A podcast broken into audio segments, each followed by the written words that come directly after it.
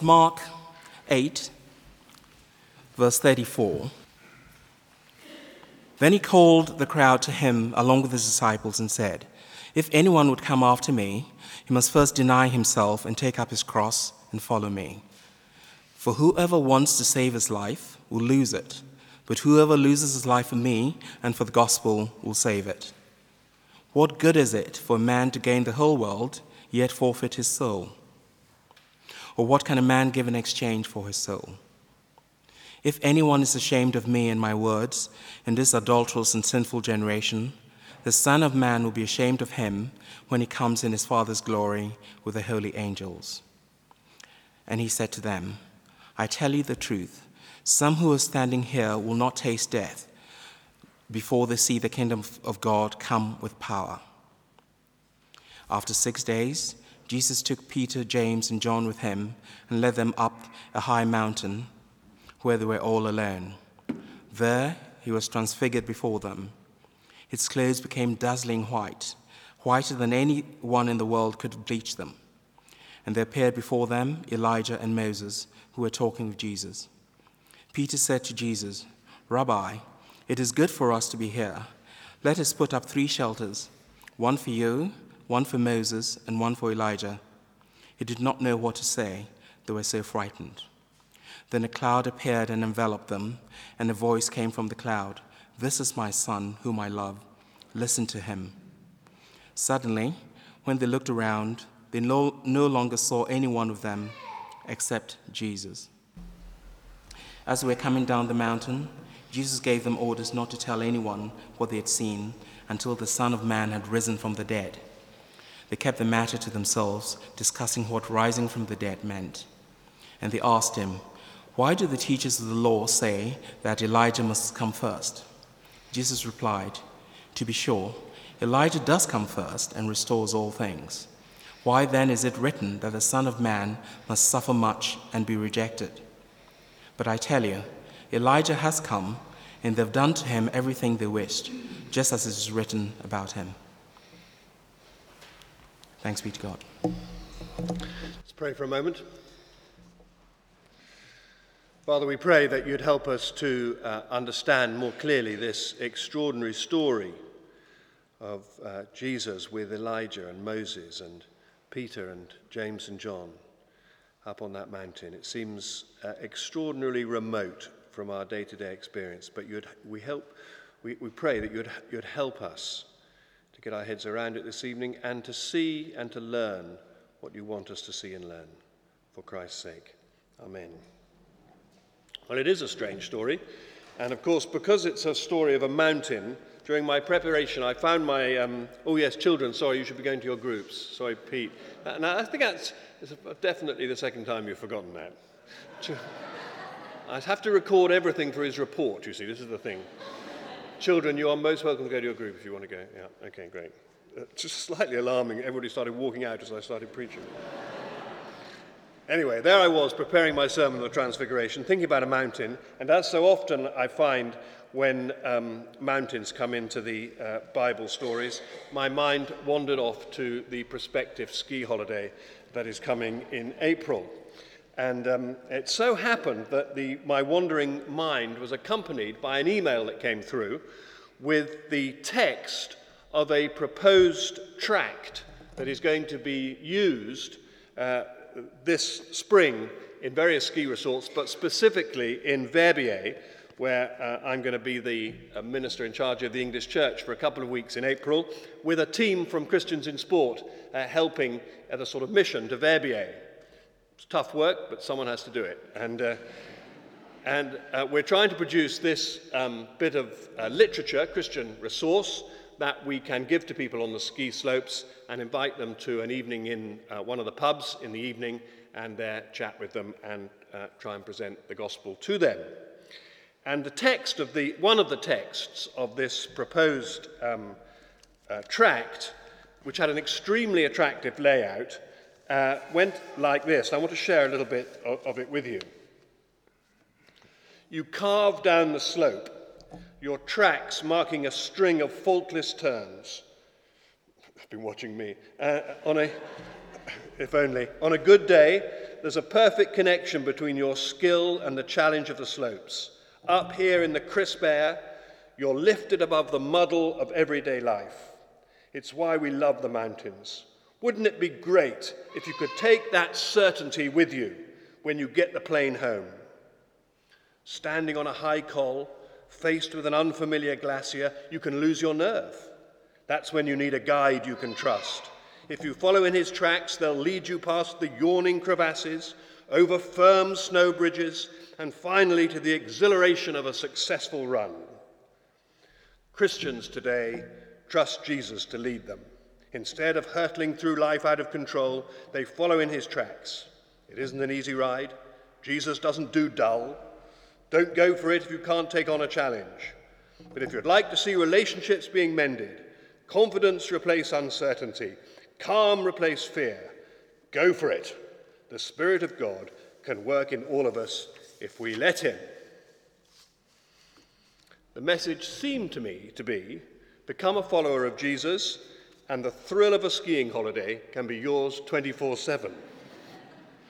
And it got me wondering what our expectation, oh, we're not going to use that track by the way, the, uh, it got me wondering what our expectation of the Christian life is. What is in it for us? Why do we become followers of Jesus? The fastest growing brand, if I can use that word, of Christianity around the world is, of course, Pentecostalism. And Pentecostalism is largely a 20th century movement, and we have all benefited tremendously from the freedom, from the release of giftings, a revolution in praise, music, and much, much more that both the charismatic movement and Pentecostalism have brought into the church. So don't think that I'm standing here attacking the charismatic movement, far from it. I spent my first curacy in a very lively but quite conservative church in North London. I learnt a lot there and it was a great church. After about uh, seven years or so, I moved to the staff of St Aldate's down the road here in Oxford when I started working full time with Christians in sport. And it was the first time that I'd actually been a member of a charismatic church. I was amazed to see smiling faces all around me and people looking as if they were actually enjoying coming to church. I was greatly encouraged and blessed by my years there. But we should also be aware that there is an extreme manifestation of Pentecostalism sometimes known as the prosperity gospel, which emphasizes what God will do for us in this life, which at times, I think, can promise more for this life than God actually promises in the Bible, particularly in the areas of health, wealth, and happiness. And I couldn't help feeling as I read my proposed ski tract that that was tending in that direction. And I think today's reading, the end of Mark 8 and the story of the Transfiguration, is an antidote, an appropriate antidote to prosperity teaching. Now, let me remind you what has happened because we dealt with the immediate preceding passage last Sunday evening. In case you weren't here, let me just quickly uh, remind you. A division occurs in Mark's Gospel at chapter 8 and verse 29. Up to that point, the main question, and the question is going to appear on the screen conveniently, the main question that Mark has been answering is who is Jesus? And all the evidence has persuaded the disciples, well, at least their spokesman Peter has been persuaded, that Jesus is the Christ. He confesses him as God's king, come to rule over his kingdom, and the disciples, in a sense, therefore, are the first citizens of this new kingdom. And of course, this realization aroused in the disciples, and particularly in Peter in this story, a tremendous expectation. If the king was amongst them, then all their problems must be over. Political change must be imminent. Out would go the, out, the unjust, corrupt dictatorship of the Romans and their puppet Jewish authorities, and in would come just and merciful rule. God's people in God's place under God's rule. Social change and economic improvement would follow. Surely the disciples were thinking health, wealth, and prosperity in the kingdom of God are now certain. The king has come. So imagine what a shock it must have been for them. And don't forget, they've been seeing signs of this kingdom for eight chapters. The signs that Jesus the King controls all the things that control them sickness, the weather, natural laws, and so on. What a shock, then, verse 31 must have been to them. He began to teach them that the Son of Man must suffer many things and be rejected by the elders, chief priests, and teachers of the law, and that he must be killed and after three days rise again. Jesus is teaching them to expect something quite different. You see, the question, who is Jesus, has been answered. Mark's question now is, why has Jesus come? Has he come to bring health, wealth, and prosperity in this life?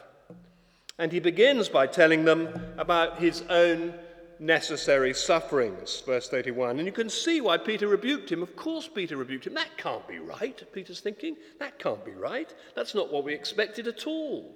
That's not what we signed up for. But it gets even worse in verse 34 even more horrifying for him. Let me read again, as Kevin read just now, 34 to 37. He called the crowd to him along with his disciples. He wanted everybody to know what to expect. If anyone must come after me, he must deny himself, take up his cross, that means you're going to a place of execution, and follow, uh, deny himself, take up his cross, and follow me. Whoever wants to save his life will lose it.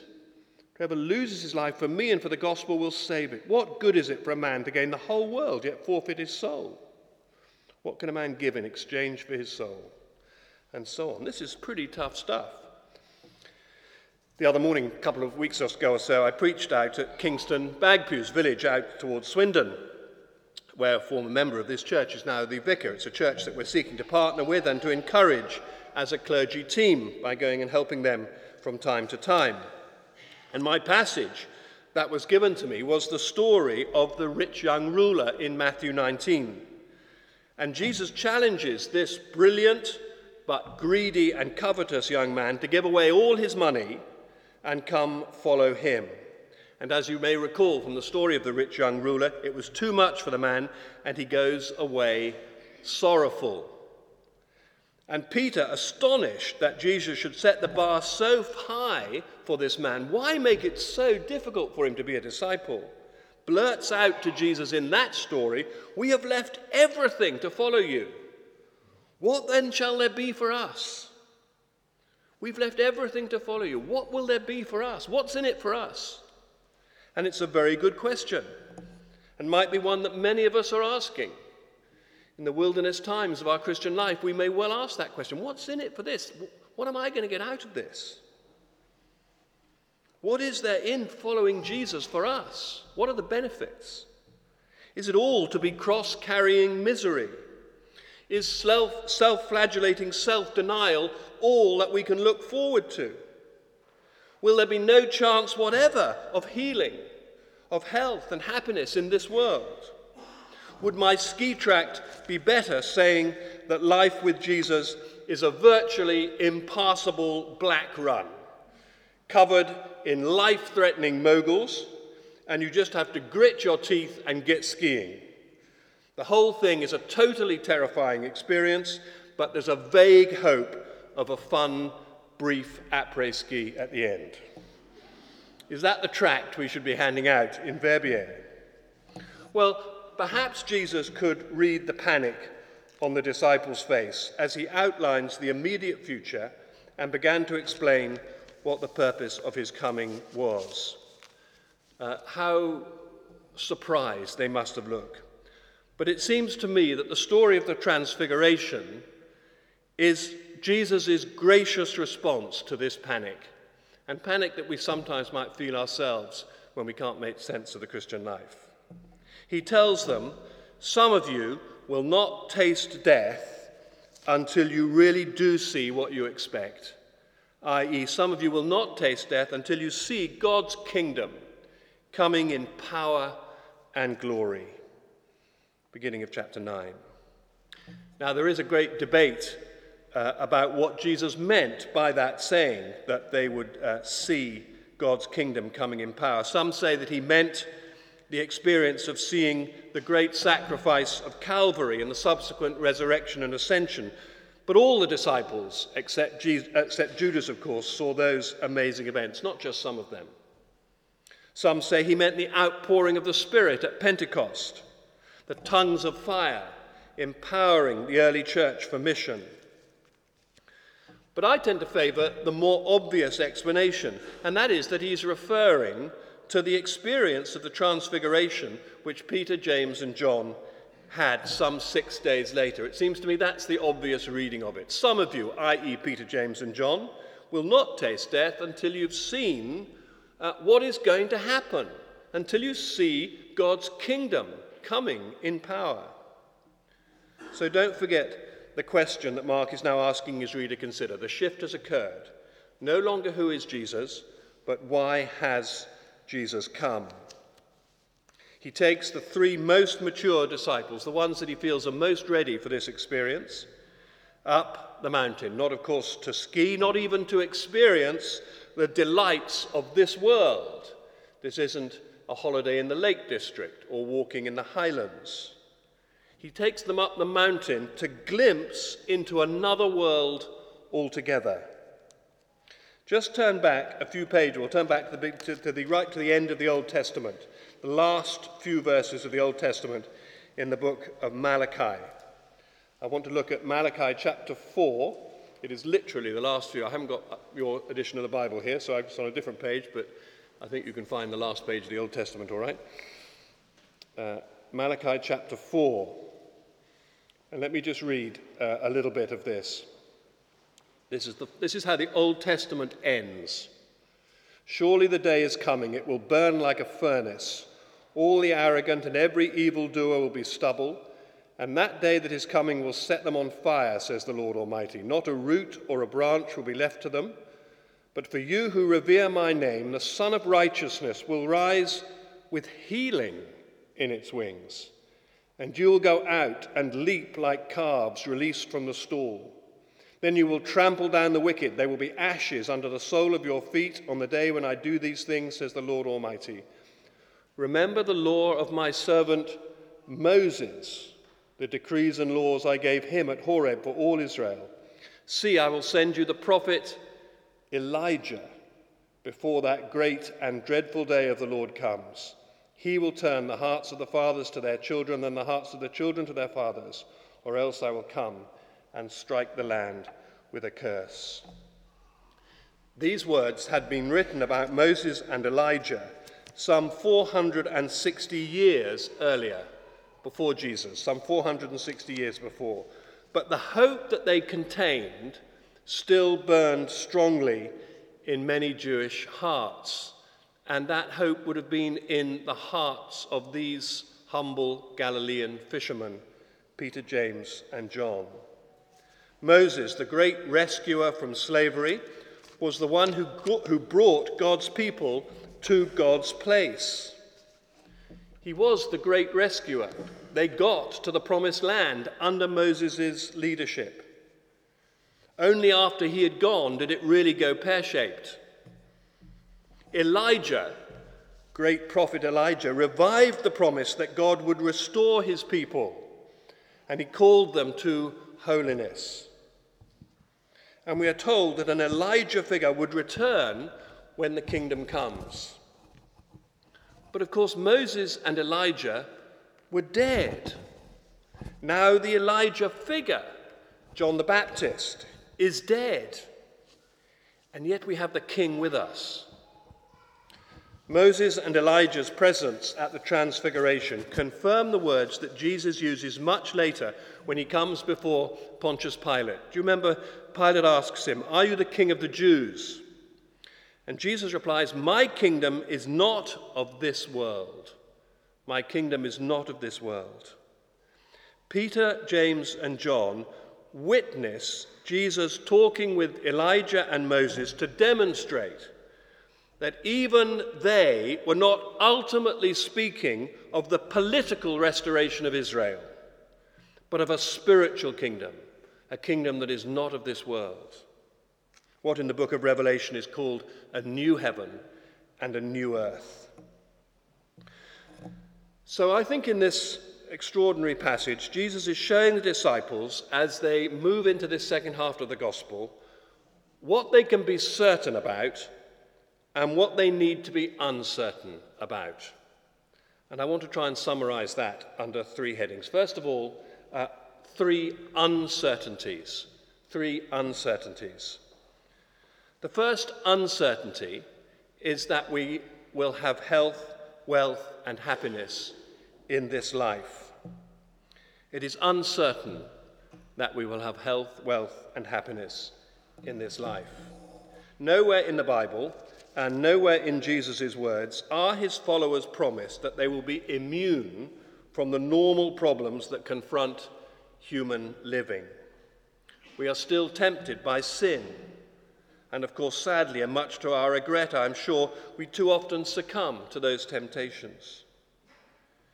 Graciously and wonderfully, our loving God hears the cries for healing from his people, and according to his sovereign will, he, he intervenes. We know that that can happen. But we manipulate him at our peril. Nowhere are we promised riches and success. But time and again, the Christian finds a desire and a motivation to work rather than to dissipate their lives. Expensive habits can be overcome, wasteful extravagance is abandoned. Christians often do prosper, the Protestant worth ethic, worth ethic, and so on.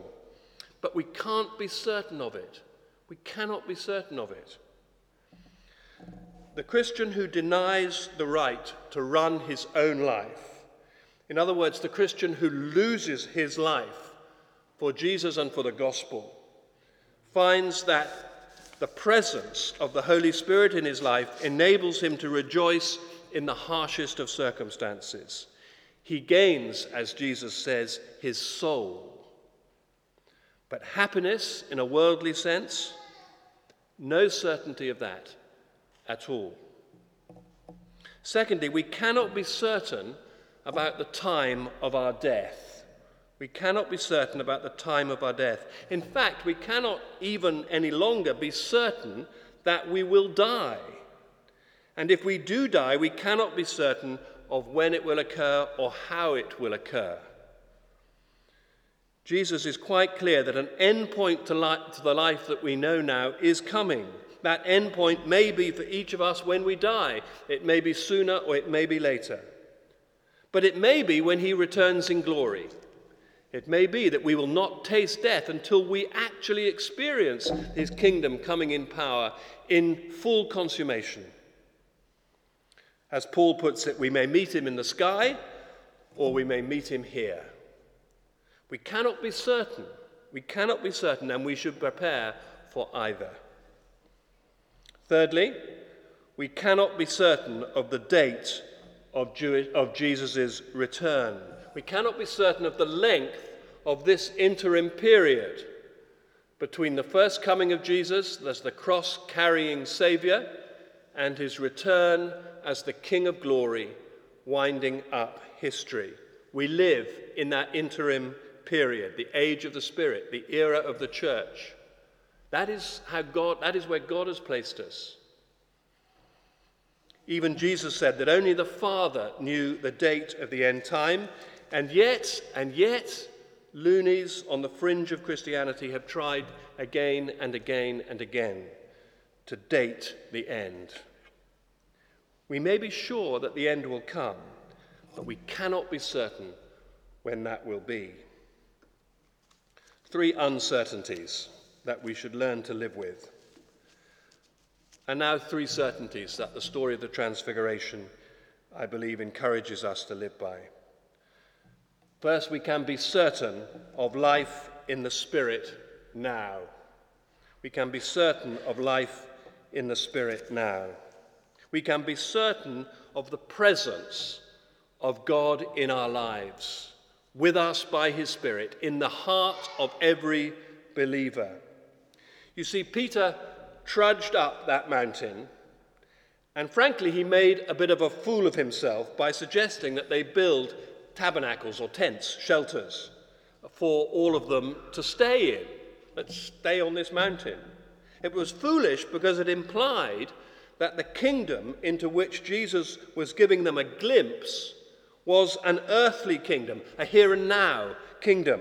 Did he suppose that Elijah and Moses had somehow returned in the flesh to stay there forever in his, in his little SAS bivouac? Years later, when uh, he wrote his letter, he had learned that life in the Spirit, life in the Spirit, life with one foot in this future kingdom, but also living with the uncertainties here, this life in the Spirit was inexpressibly joyful. But there is a vital future aspect to it. Just turn with me to 1 Peter verses uh, 1, 8 and 9. 1 Peter chapter 1. Pete, you could give me the page number for that if you would. 1217. Let's just read 1 Peter 1, 8 and 9 together.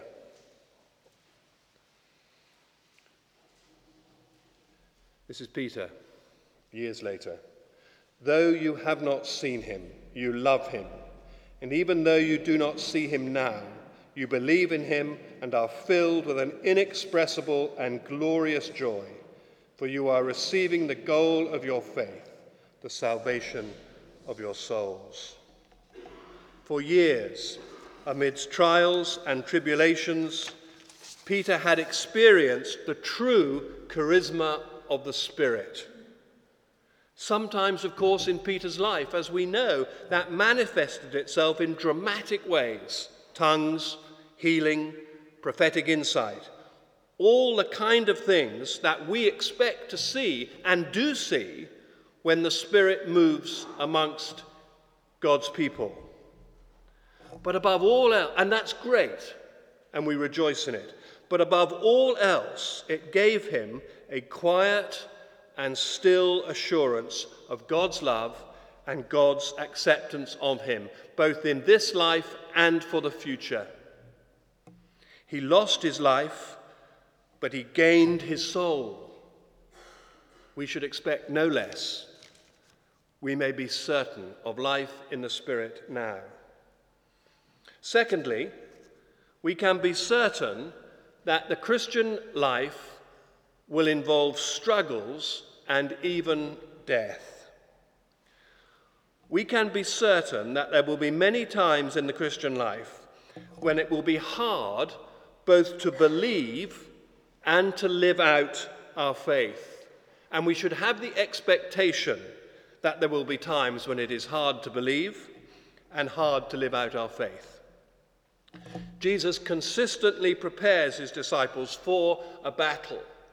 Paul and the writers of the New Testament later on engaged daily in that battle and wrote about it. Put on the whole armor of God. What did Paul mean other than be ready for a tough struggle?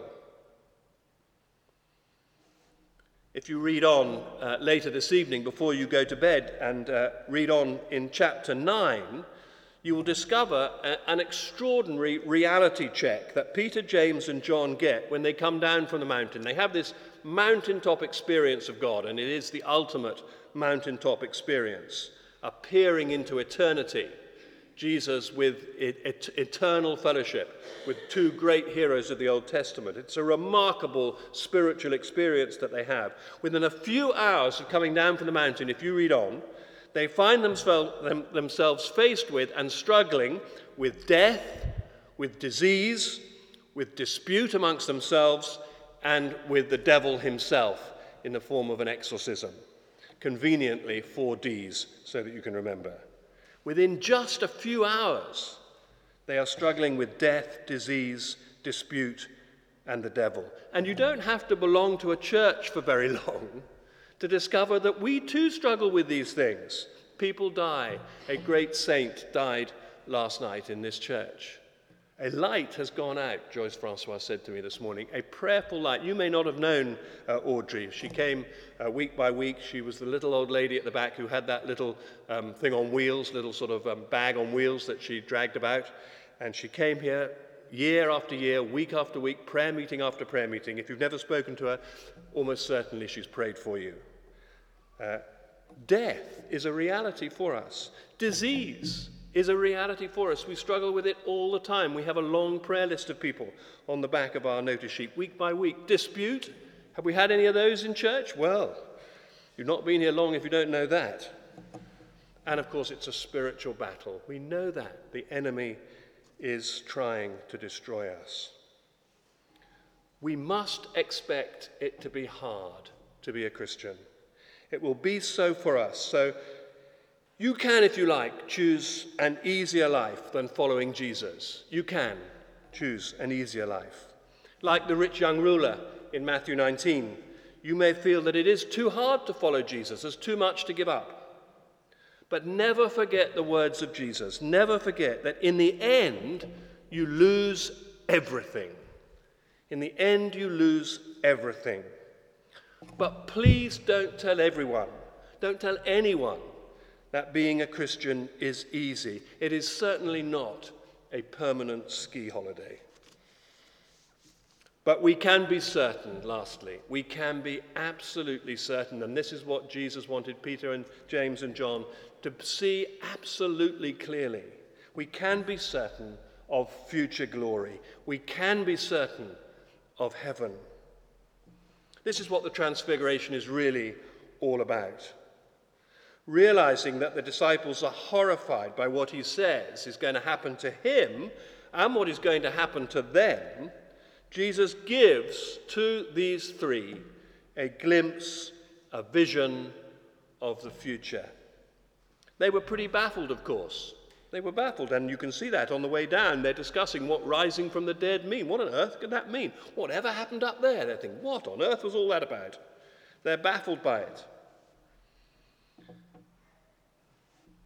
I suppose that, um, as we know, that Peter is Mark's main source for this gospel, then later, after he became a witness of the resurrection, after he knew what happened after the cross, that Jesus rose from the dead, I suppose he recalled this strange event and he understood it much more clearly uh, subsequent to the resurrection. He was certainly baffled at the time, they all were.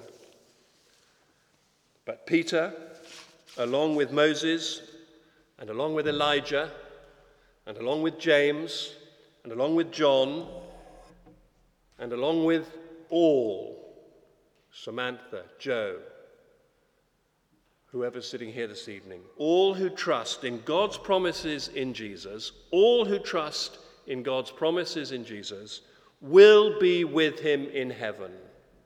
That is what the story tells us. We will be with him in heaven. This world will not be the end. So we can be certain that life in the Spirit is the best life. We can be certain that following Jesus will be challenging and we can be certain that heaven awaits us. We cannot be certain that we will get our heart's desires in this life, nor when and how we will die, nor when Jesus will return to wind up history. Those things we cannot be certain about. But personally, I think we have enough certainty to go on, and I hope you do too. Let's pray.